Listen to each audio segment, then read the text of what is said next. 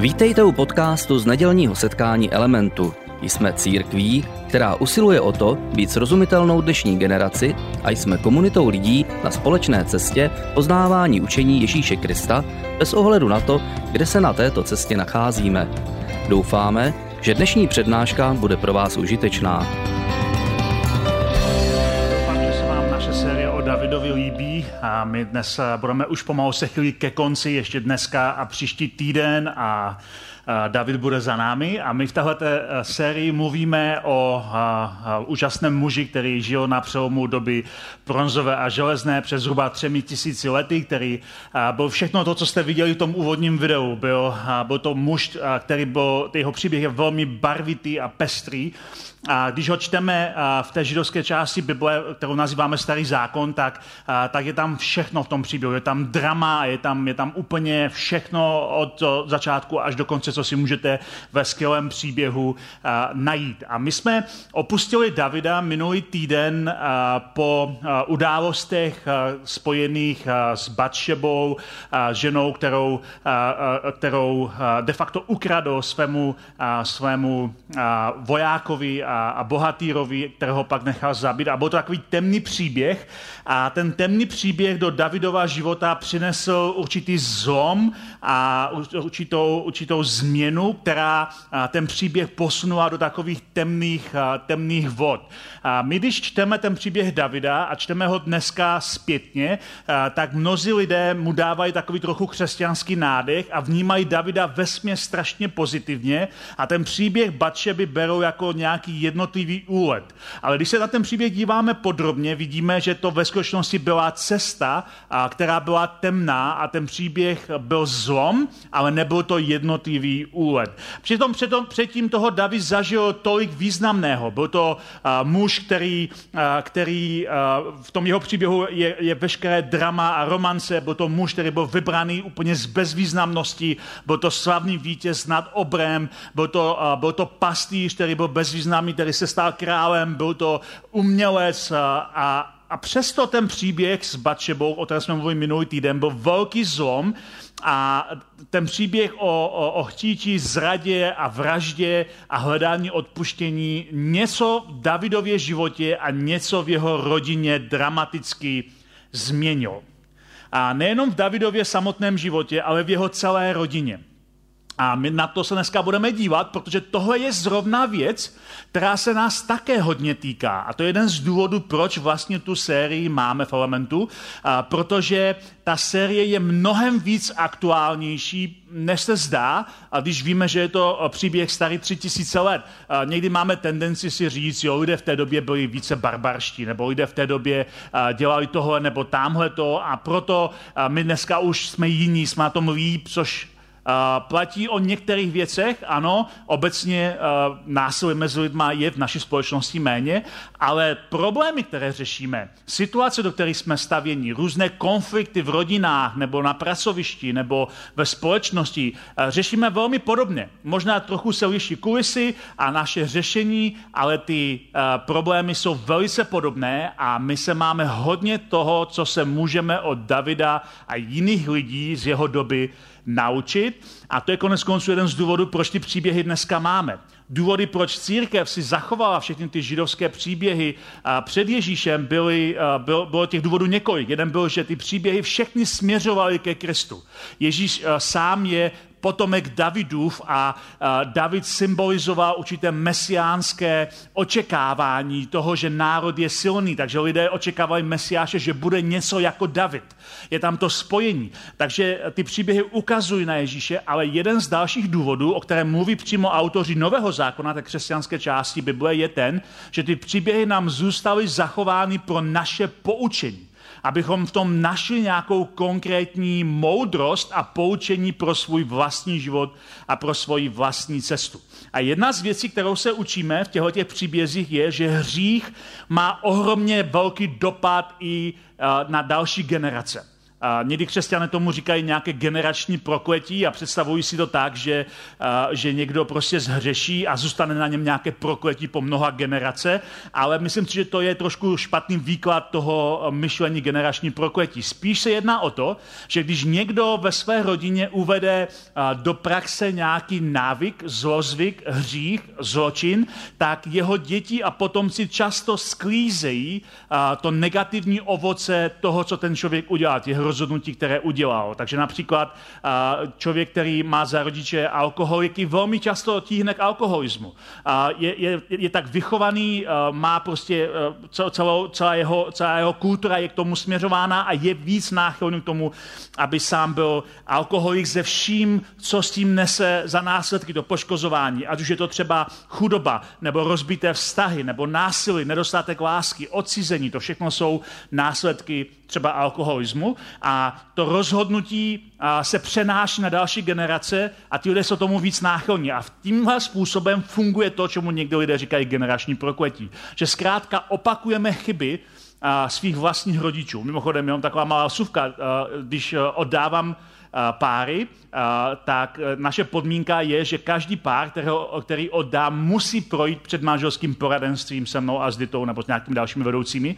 A tohle je jedna z velmi důležitých kapitol, které se věnujeme. Vliv našich vlastních rodičů na náš život. A většina mladých lidí nepředpokládá, že by ten vliv rodičů byl příliš silný. A v té diskuzi často eh, se díváme na silné a slabé stránky jejich vlastních rodičů a zjišťujeme, že jsme si mnohem víc podobní svým rodičům, než by jsme si sami přáli. Dnešní příběh je na tohleto téma. Protože ten Davidův zločin z toho temného příběhu něco v jeho rodině zlomil a ta uh, Davidová rodina je velice komplikovaná a v jeho komplikované rodině něco zlomil a také zlomil jeho vlastní odhodlání k akci. To je to, co se eh, stalo u Davida. A jak už jsem říkal, David eh, byl takovým symbolem té izraelské státnosti a my, když se díváme na jeho příběh zpětně, tak v tom dokážeme najít věci pro poučení, ale také, a to je jeden z důvodů, proč ten příběh rád, eh, o kter, proč rád od něm přednáším teď, je, že na rozdíl jiných příběhů, u toho Davidova příběhu my máme také konkrétní dokumenty, které ukazují, jak se David v těch různých situacích cítil. Už jsme o tom mluvili v naší sérii, že ty některé knihy popisují ten příběh zvenčí, ale pak máme třeba žalmy, což je taková velká kniha 150 básní, které se zpívaly nebo modlily nebo přednášely. A žalmy ve velké většině napsal právě král David v různém období svého života a velmi otevřeně a někdy až brutálně upřímně v těch žámech píše, jak se cítí, co prožívá. A minule se nám to zrovna velmi hodilo, protože ten hřích, ten zločin, do kterého se namočil, on popisuje v některých konkrétních žálmech a ukazuje nám, a jaký, jaký doopravdy je. A uh, my, když se díváme na ten příběh, tak si připomínáme znovu a znovu, že David není křesťan a nemůžeme na něho aplikovat křesťanské nároky na morálku nebo etiku ale eh, to vnitřní nastavení nám ukazuje, že David byl také komplikovaná a rozpolcená bytost. Že celým svým srdcem toužil potom, aby měl s Bohem dobrý vztah, aby Boha uctíval, aby Boha ctil, eh, aby, aby byl prostě muž podle božího srdce, jak to o něm konec konců autoři písma na jiných místech mluví a zároveň je to člověk, který je tak strašně pozemský, tak strašně zemitý, tak strašně ukotvený na zemi, že se tady mísí uh, ta pozemská uh, drsnost uh, s božím hledáním a to je něco, co znovu je velice aplikovatelné pro nás. A jak už si dneska ukážeme, něco se zlomilo v tom příběhu s Batšebou a vidíme v tom příběhu, když ho čteme postupně, doufám, že si uděláte čas a ten Davidův příběh si úplně celý přeštěte v těch knihách Samuelových a, a, a královských, tak uh, on tam ten příběh popisuje, že do té doby, než se ten příběh s Batšebou stál, David byl poměrně silný vůdce. Byl to člověk, který, který se nebál akce. Celý ten jeho příběh, jak porazil Goliáše, je toho krásným příkladem. On jako mladý teenager, který naprosto nevypadá, že má vůbec nějaké schopnosti boje nebo zkušenosti boje, tak se přihlásí do akce, protože je to muž akce. A vidíme na různých dalších příbězích, těch dobrých i těch temnějších, že David byl muž akce. Dokonce i s tou Batšebou to byl muž akce. Vidí krásnou nahou ženu, jak se koupe, okamžitě si ji zavolá, je prostě muž akce. Ale ten příběh, a který následoval to, když si vzal ženu, která mu nepatří a zabil jejího manžela, je příběh, který v něm něco zlomil a David od, této, od tohoto momentu už přestal být člověkem, který bere iniciativu do svých rukou a začíná být člověkem, který je vláčený vztahy okolnostmi a situacemi okolo sebe. A už jsme také zmínili v naší sérii, pokud jste ji slyšeli v těch minulých dílech, že Davidová rodina je velice komplikovaná.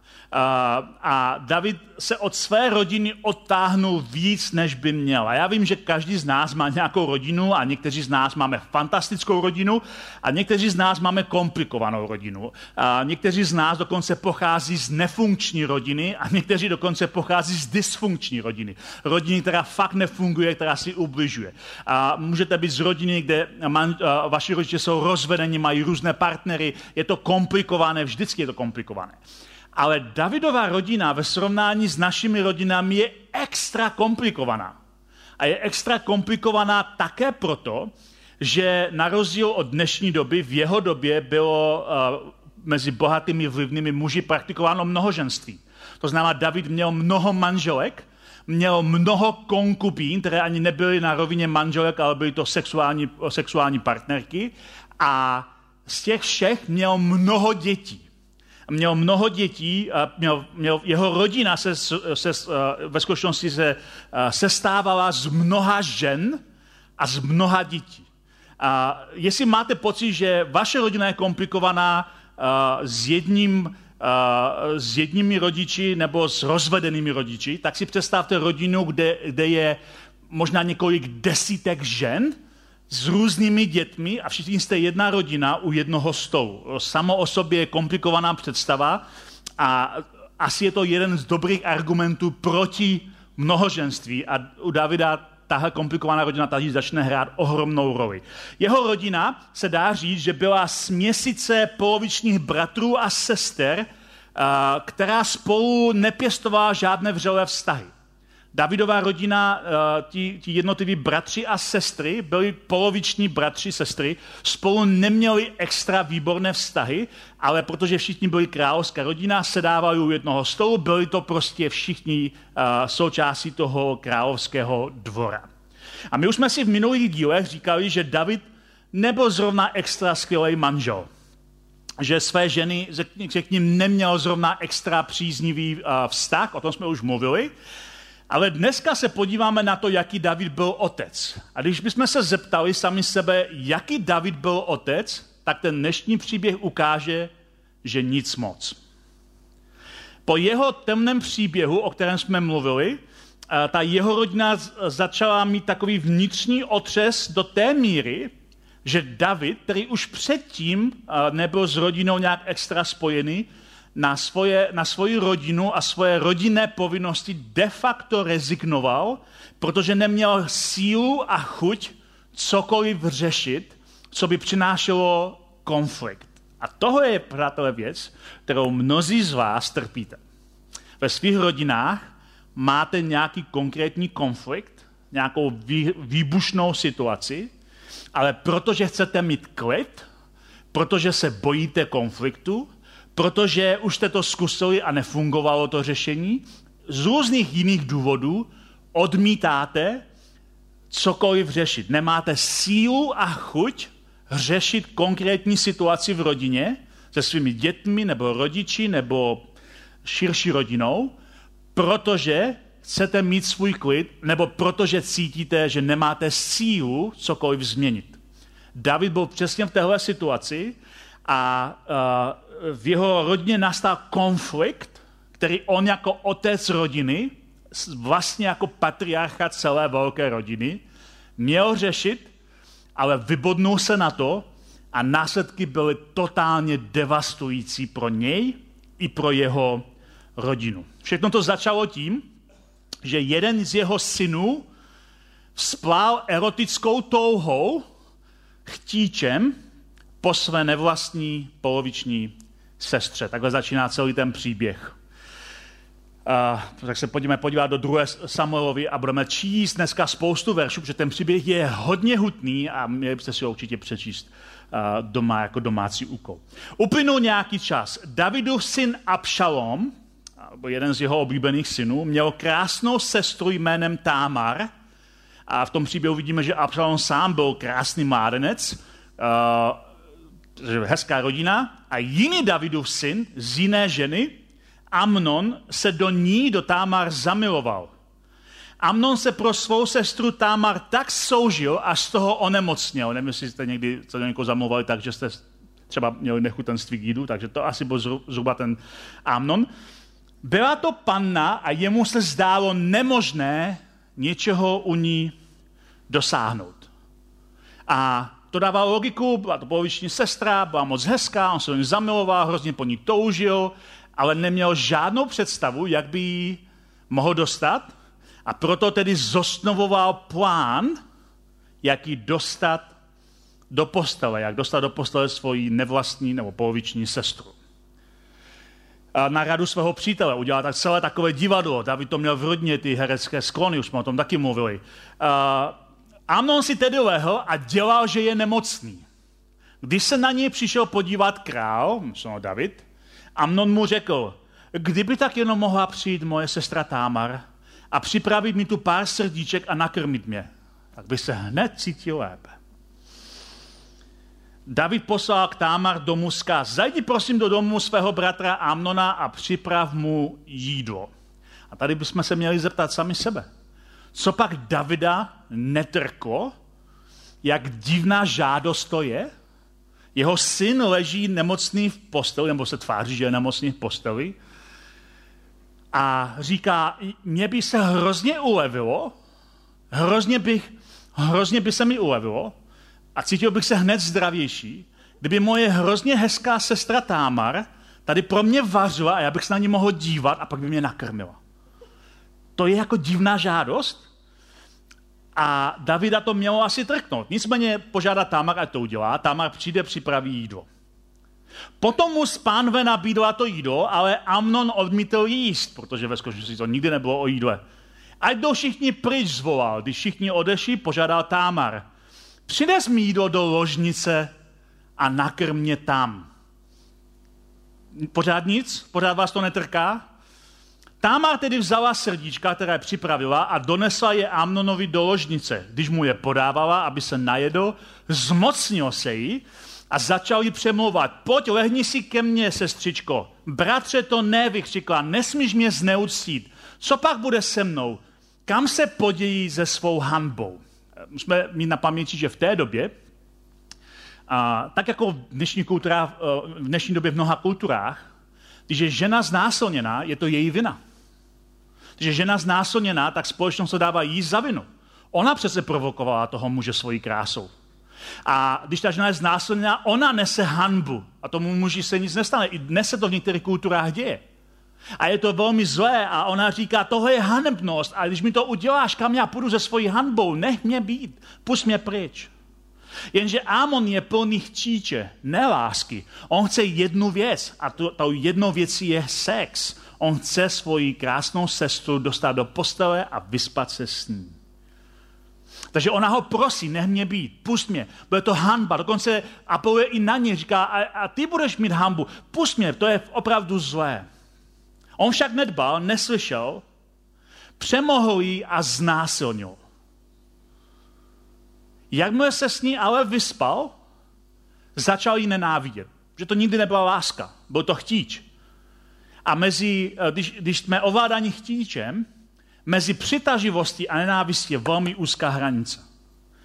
A jakmile se s ním vyspal, začal ji nenávidět, protože už nebyla pro něho to, koho chtěl dostat.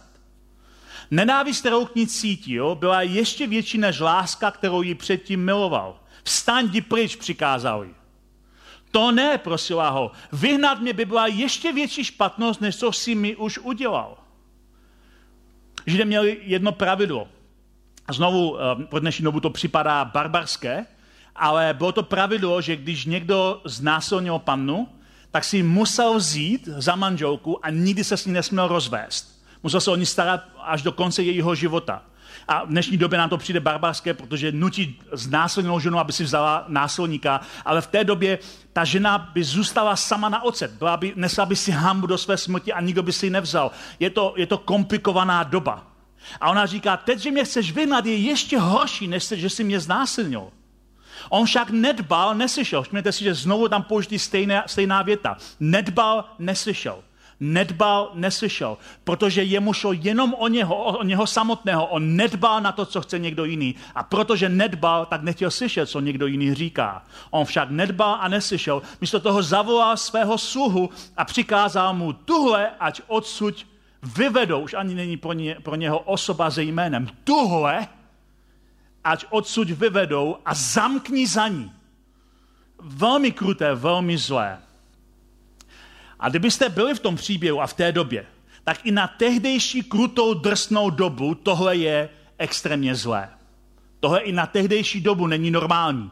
Ani na dobu, která je drsná, ani na dobu, kde se zabíjí, tohle není normální. Takže byste čekali, kdybyste byli v té době, kdybyste byli v, v blízkosti Davida, byste čekali, co David udělá a čekali byste, že David řekne, tak tohle je teda konec. Amnone, budeš potrestaný, Amnone, toho je zlé, Amnone, splníš zákon, vezmeš si za manželku, Amnone, budeš sekat dobrotu, Amnone, potrestám tě. Čekali byste, že David je muž akce a vždycky byl muž akce a nikdy neváhal, když měl pocit, že někdo mu ublížil, ho potrestat. David byl pomstichtivý, myslí, často ho někdo zadržel, ale v tom příběhu to vidíme. Ale tady najednou, jako David neudělá vůbec nic. Táma pak zůstala opuštěná. Právě s tou hambou, o které mluvila. Zůstala opuštěná v domě svého bratra Abšaloma. Když se o tom všem dozvěděl král David, velice se rozhněval. Abšalom pak s Amnonem vůbec nemluvil ani po dobrém, ani po zlém. Nenáviděl totiž Amnona za to, že zneustil jeho sestru Támar. My vidíme tady v tom verši, který jsme teď četli, že když se to David dozvěděl, co se stalo v jeho rodině mezi jeho dětmi, tak se strašně rozčil. A to je naprosto očekávaná a, a, a správná emoce, protože tohle by nás mělo vždycky rozčílit. Ale to bylo všechno. Amnon nikdy nemluvil s Támar, aby se jí zeptal, jestli potřebuje pomoc. Am, uh, David nikdy nemluvil s Amnonem, aby, aby ho potrestal. David nemluvil vlastně vůbec s nikým. Je zvláštně ticho. A jestli dneska v tom příběhu něco uvidíme, je, že David najednou je velice nerozhodný tichý muž, když má řešit konflikt ve své vlastní rodině. Možná si říká to, co si říká mnozí z nás, že jeho vlastní hřích mu brání řešit problém se svými dospělými dětmi. On sám zřešil s Batšebou, byl to velký temný pád. Ten pád nebyl jenom o sexu, ale o vraždě a o zradě. A jeho vlastní hřích ho možná dostal do situace, že si říká, kdo jsem vůbec já, abych řekl něco svým vlastním dětem, které dělají nějakou zlou věc, když sám mám máslo na hlavě jenomže tím abdikoval na svoji roli otce. Abdikoval na svoji důležitou roli vůdce celé rodiny. Tím se ovšem nic nevyřeší. Ten problém se jenom odsune na později, jenom se dá pod koberec. A v této chvíli se učíme jednu věc, která je platná v době Davida a je platná v dnešní době úplně stejně. Je to vztahový princip, který platí úplně stejně i dnes. A to je, že selhání konfrontovat otvírá stavidla pomsty a vzpoury. Když je nějaký konflikt a my ho odmítáme řešit, odmítáme konfrontovat, odmítáme napomínat, odmítáme to řešit protože z různých důvodů, strachu, nedostatku, eh, nedostatku eh, moci, eh, těch důvodů může být celá řada. A některé jsou zcela logické a smysluplné. Ale když odmítáme konfrontovat a řešit tyhle výbušné situace, Otvíráme stavidla pro pomstu a vzporu, která vždycky jde v závětří neřešeného konfliktu. A v Davidově příběhu to nastalo o dva roky později. Dva roky na to pořádal Absalom, bratr té zneuctěné sestry Támar, v Baal Chacoru poblíž Efraimské hranice slavno stříhání ovci, na kterou se zval všechny královské syny. Absalom uh, vidí, že David nic neudělal a dva roky v něm hníje hněv, že, že jeho nevlastní bratr Amnon zneuctil jeho vlastní sestru Támar. Ta žije v jeho domě zneuctěná, opuštěná, tak jako ženy v tehdejší době znásilněné žily. A, a, a Absalom je naštvaný, je nazlobený, něco v něm prostě hníje dva celé roky. A zosnovuje plán. Udělá slavnost, která se dělala, a pozve tam všechny královské syny, včetně svého nevlastního bratra Amnona. David se mu se, se, se na to ptal, on říká, já ho chci taky pozvat, všechny tam zvu, všechny tam zvu. A zároveň říká svým mládencům, Absalom přikázal svým mládencům, dávejte pozor, až se Amnon po víně rozveselí, až bude trošku v náladě, zavelím na Amnona a vy ho zabijete. To byl plán. A přesně tak se stalo slavnost probíhala, všichni pili, až byli všichni v náladě a když jsou v náladě, tak co? Ztratí ostražitost a když Amon byl v náladě, ztratil ostražitost, přestal se hlídat, možná jeho stráž si dala také víno, všichni se přestali hlídat a v té chvíli Abšalom, který to celé nahrál, vyskočil a zakřičel na Amnona a jeho zbrojnoši vyskočili a ubili Amnona ke smrti. Všichni ostatní bratři královši se rozprchli a utekli pryč. A David nejdřív slyší, že všichni jsou mrtví, tak je z toho zdrcený, pak slyší, že ne, zemřel jenom, jenom ten Amnon, kterého David neřešil, jeho rodina je v troskách. A Absalom ví, že tentokrát je on ten, kdo je považovaný za zlého a takže prchá pryč. A my čteme, že Absalom zatím prchal, zamířil ke gešurskému králi Talmajovi. Utekl do vyhnanství před hněvem své vlastní rodiny. A zůstal tam tři roky. Co udělal David za ty tři roky? Neudělal vůbec nic. David se nesnažil vyřešit problém. Nesnažil se smířit s Abšalomem. Nesnažil se vyřešit ten hnízí problém. Nepomohl Támar. David nedělal vůbec nic. David byl dál busy svým vládnutím a o rodinu se prostě nestará. Tři roky byl Abšalom ve vyhnanství u toho gešurijského krále a pak Davidův, a Davidův generál Joab Davida přesvědčil, hele, bylo by fajn, kdybys ho pozval zpátky. Bylo by fajn, kdyby se se smířili. Je to konec konců možný budoucí následovník trůnu. Měl bys si se s ním smířit. A David řekne, OK, tak ať se vrátí. A my čteme v tom příběhu. Král pak promluvil s Joábem. Tak dobře, udělám to. Jdi a přiveď mého chlapce Abšaloma zpátky. Je to zvláštní tahle ta věta. Mého chlapce, se kterým já už vůbec nemluvím. A, a, a Joab vstane, jde do Gešuru, přivedl Abšaloma do Jeruzaléma. Král však prohlásil, a to je pro nás důležité, smí jít k sobě domů, ale ať mi nechodí na oči. Abšalom se tedy vrátil domů, ale králi na oči nesměl. A to je další problém. Protože David ho teda pozval zpátky, může se vrátit do svého města, může se vrátit do svého domu, ale já, tvůj otec, tě nehodlám vidět. Protože to, co jsi udělal, je zlé. Žádné odpuštění, žádné smíření.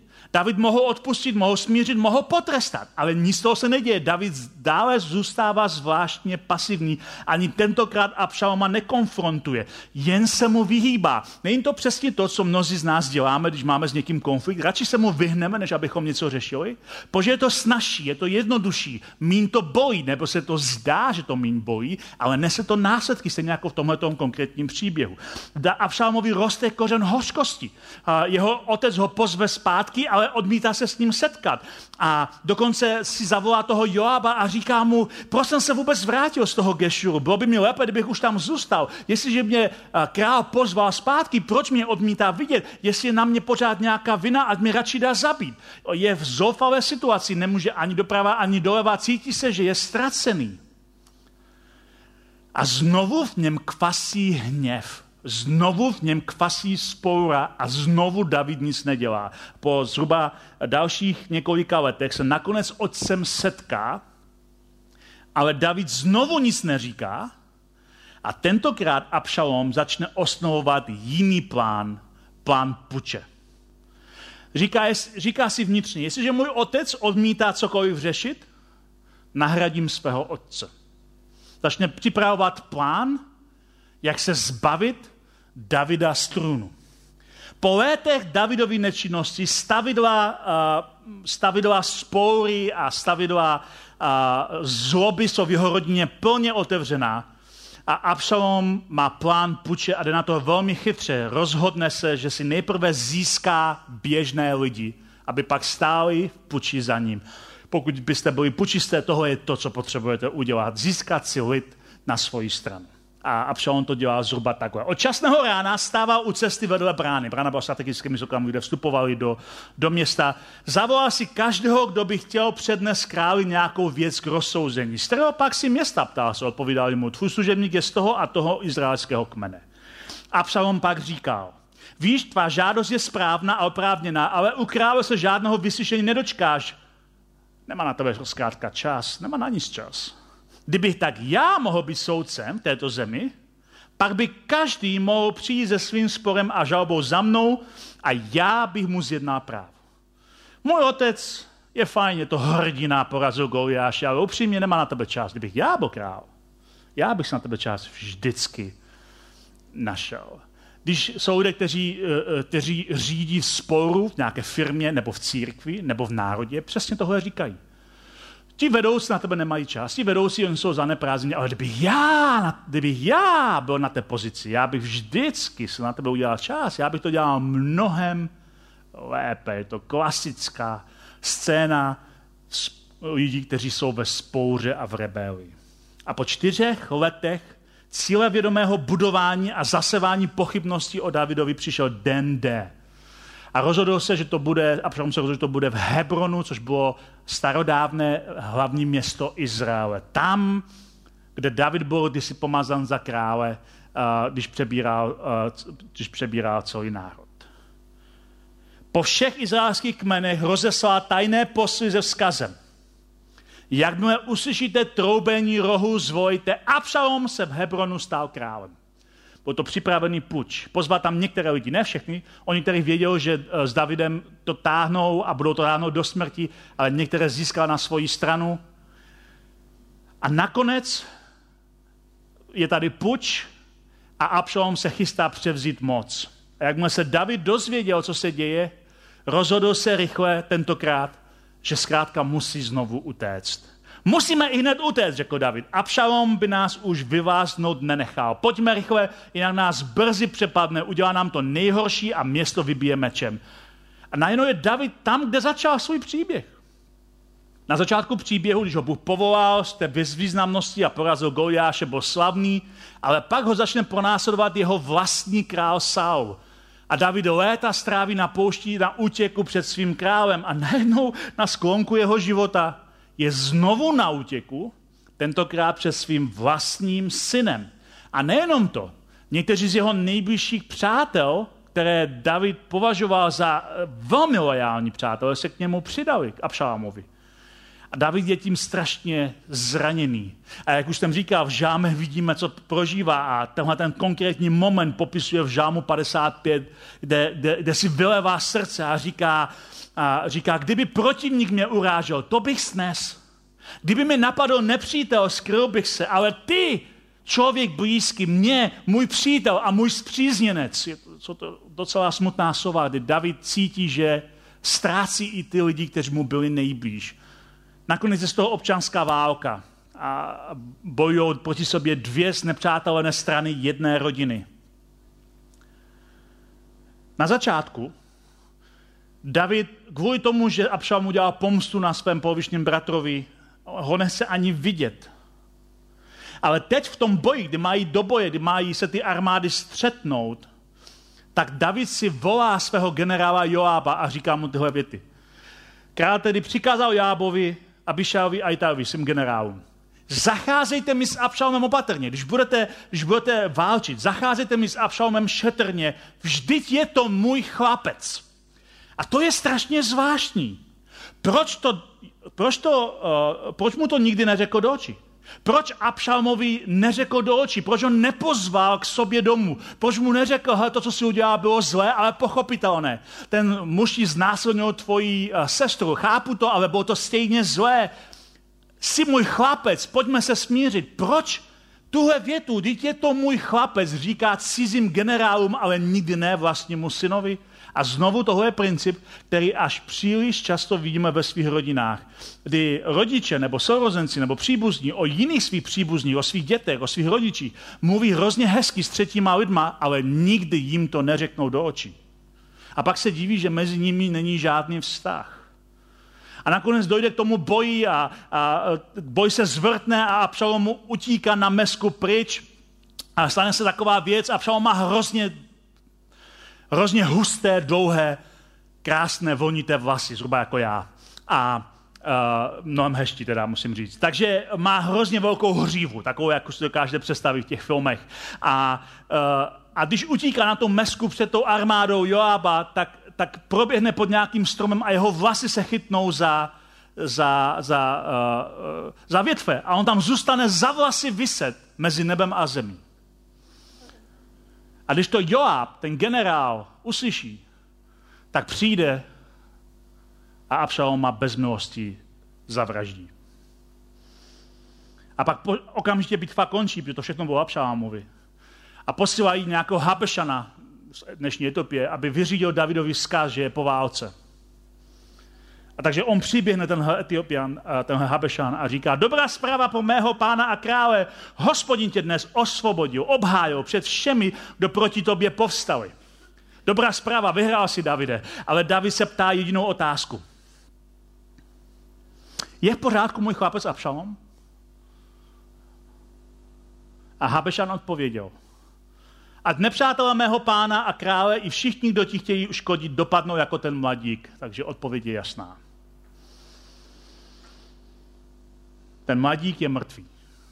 Ten syn je mrtvý. Král byl otřesen. S pláčem stoupal do horní místnosti brány a cestou naříkal, synáčku Abšalome, synáčku můj, synáčku Abšalome, proč jsem místo tebe radši neumřel já, synáčku můj, synáčku můj. Je to jeden z nejsmutnějších veršů, který David kdy pronesl. Je to, je, to, je to volání zlomeného srdce otce, který ztratil syna, kterého ho měl rád, ale kterému to nikdy neřekl. A teď je ten syn mrtvý a David truchlí a přeje si, aby radši zemřel on. Ale proč mu to nikdy neřekl? A je logické, že jeho vlastní armáda, když to slyšela, tak tak všichni jsou z toho šoku, protože místo, aby se David radoval, že, že ta rebelie byla potlačená a že, že vyhráli, tak vlastně se cítí jako, že prohráli. A tak všichni jsou zlomení a Joab, Davidov generál, ten, který zabil Abšaloma, se hrozně naštve. A přijde za Davidem a říká mu tyhle slova, miluješ, kdo tě nenávidí a nenávidíš ty, kdo tě milují. Dnes si ukázal, že tví velitele ani vojáci pro tebe nic neznamenají. Dnes mi je jasné, že kdyby Abšalom žil a my všichni dnes byli mrtví, byl by spokojen.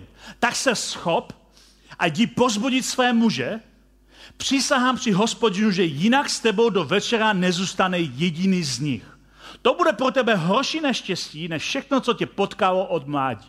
To celá tvrdá řeč. A David nakonec ho poslechne a jde a, a svoje vojáky pochválí a, a zachová si prostě nějako, nějaký dekorum, ale vevnitř je zkrátka zlomený. Davidova rodina se už nikdy nedá dohromady a velký král, který byl tak rozhodný a tak silný a tak vůdcovský, tak velký král svojí pasivitou odevřel stavidla zničení své vlastní rodiny, protože nechtěl řešit nic, co řešit mělo být řešeno. Náš úspěch v boji, náš úspěch v práci ti nezaručuje, že budeš mít šťastné manželství a spokojenou rodinu. To jsou dvě úplně odlišné entity. A to, že jsi úspěšný na jednom poli, že jsi úspěšný a máš peníze a dokážeš řídit firmu a dokážeš vést církev a dokážeš a, být skvělý student a dokážeš být skvělý učitel a doktor a jen co všechno, všechno je super, tak to ti nijak nezaručuje, že budeš mít skvělou rodinu. Tvoje rodina potřebuje tvoji pozornost. Potřebuje, aby si v ní byl aktivní, aby si nepřehlížel, co se tam děje, aby si komunikoval, aby si řešil a především, aby si odpouštěl. Protože přesně to nás učí Davidův příběh, který není veselý, ale je velice poučný. Já ti děkuji, pane Ježíši, za to, že tyhle ty příběhy nám zůstaly zachovány pro dnešní dobu. Abychom se z nich mohli poučit. Abychom z nich mohli najít nějaké vlastní viděli nějaké vlastní slabosti v tom, jak se chováme ve svých rodinách, jak se chováme ve svých životech, co ignorujeme, čemu nedáváme dostatečný prostor. Já ti děkuji za to, že se můžeme z toho poučit. Od velkého krále, který nebyl moc dobrý otec, se můžeme poučit my pro svoje vlastní rodiny. Jak můžeme být dobrými manželi, manželkami, otci, matkami, sourozenci. Já se modlím to, aby každému z nás si dal k tomu moudrost a především milost abychom dokázali odpouštět a dokázali říkat pravdu v lásce. Amen.